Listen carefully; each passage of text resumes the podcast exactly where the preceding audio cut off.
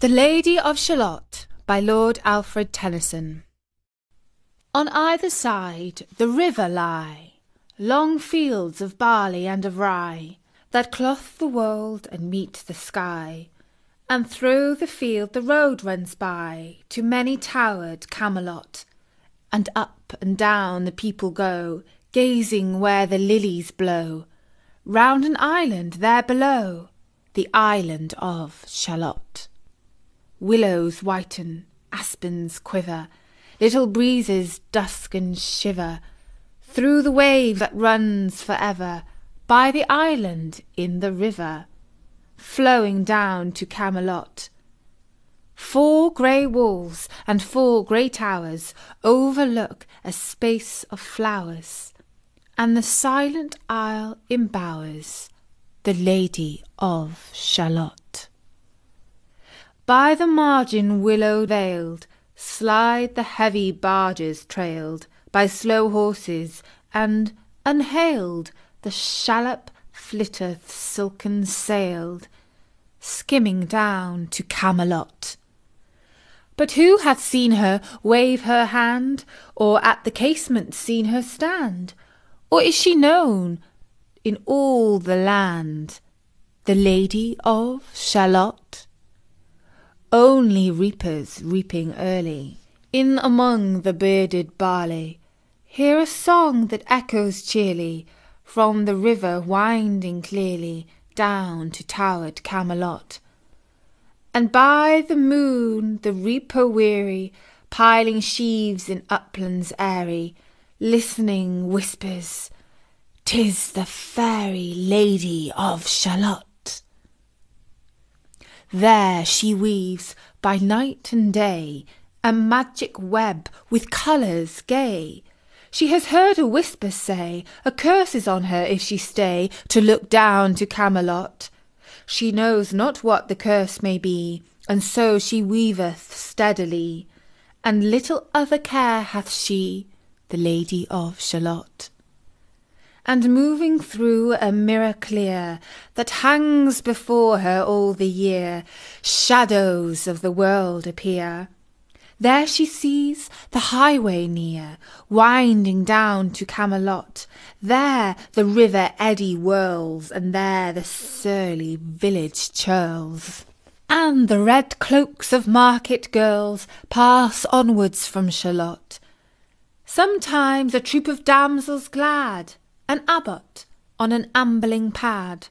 Sometimes a curly shepherd lad, or long-haired page in crimson clad goes by to towered Camelot.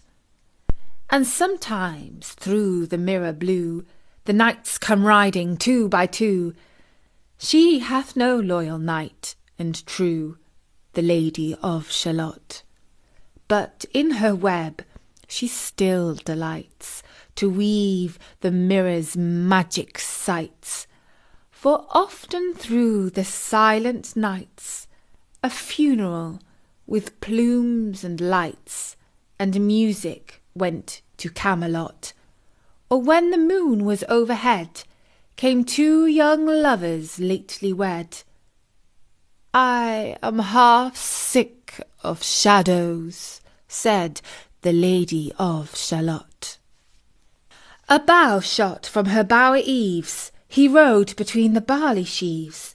The sun came dazzling through the leaves, and flamed upon the brazen greaves of bold Sir Lancelot. A red cross knight for ever kneeled to a lady in his shield that sparkled on the yellow field beside remote Shalott. The gemmy bridle glittered free, like to some branch of stars we see hung in the golden galaxy. The bridal bells rang merrily as he rode down to Camelot, and from his blazoned baldric slung a mighty silver bugle hung, and as he rode his armour rung beside remote Shalott. All in the blue unclouded weather, thick jewelled shone the saddle leather, the helmet and the helmet feather burned like one burning flame together, as he rode down to Camelot. As often through the purple night, below the starry clusters bright, some bearded meteor, trailing light, moves over still Shalott.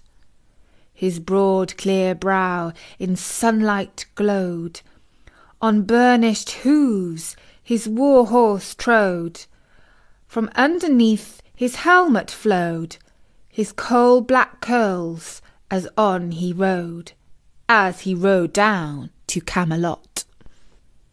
From the bank and from the river he flashed into the crystal mirror. Tira lira, tira lira, by the river sang Sir Lancelot.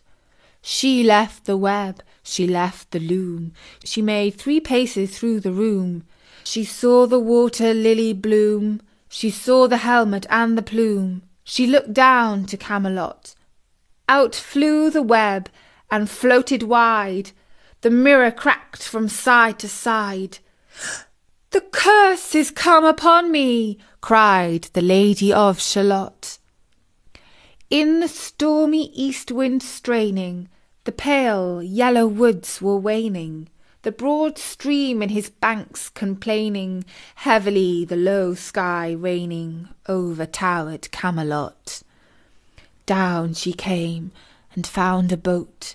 Beneath the willow left afloat, and round about the prow she wrote, The Lady of Shalott. And down the river's dim expanse, like some bold seer in a trance, sealing all his own mischance. With a glassy countenance did she look to Camelot. And at the closing of the day she loosed the chain, and down she lay. The broad stream bore her far away, the Lady of Shalott, lying robed in snowy white, that loosely flew to left and right. The leaves upon her falling light, through the noises of the night, she floated down to Camelot. And as the boat head wound along the willowy hills and fields among, they heard her singing her last song, the Lady of Shalott heard a carol, mournful, holy, chanted loudly, chanted lowly, till her blood was frozen slowly, and her eyes were darkened wholly, turned to towered Camelot.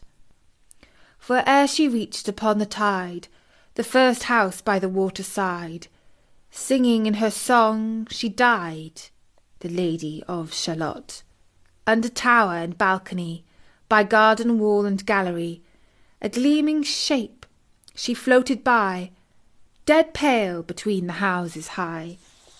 Silent into Camelot, out upon the wharves they came, knight and burgher, lord and dame, and round the prow they heard her name, the Lady of Shalott.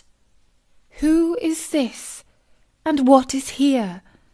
And in the lighted palace near died the sound of royal cheer, and they crossed themselves for fear, all the knights at Camelot. But Lancelot mused a little space. He said, She has a lovely face. God in his mercy lend her grace, the Lady of Shalott.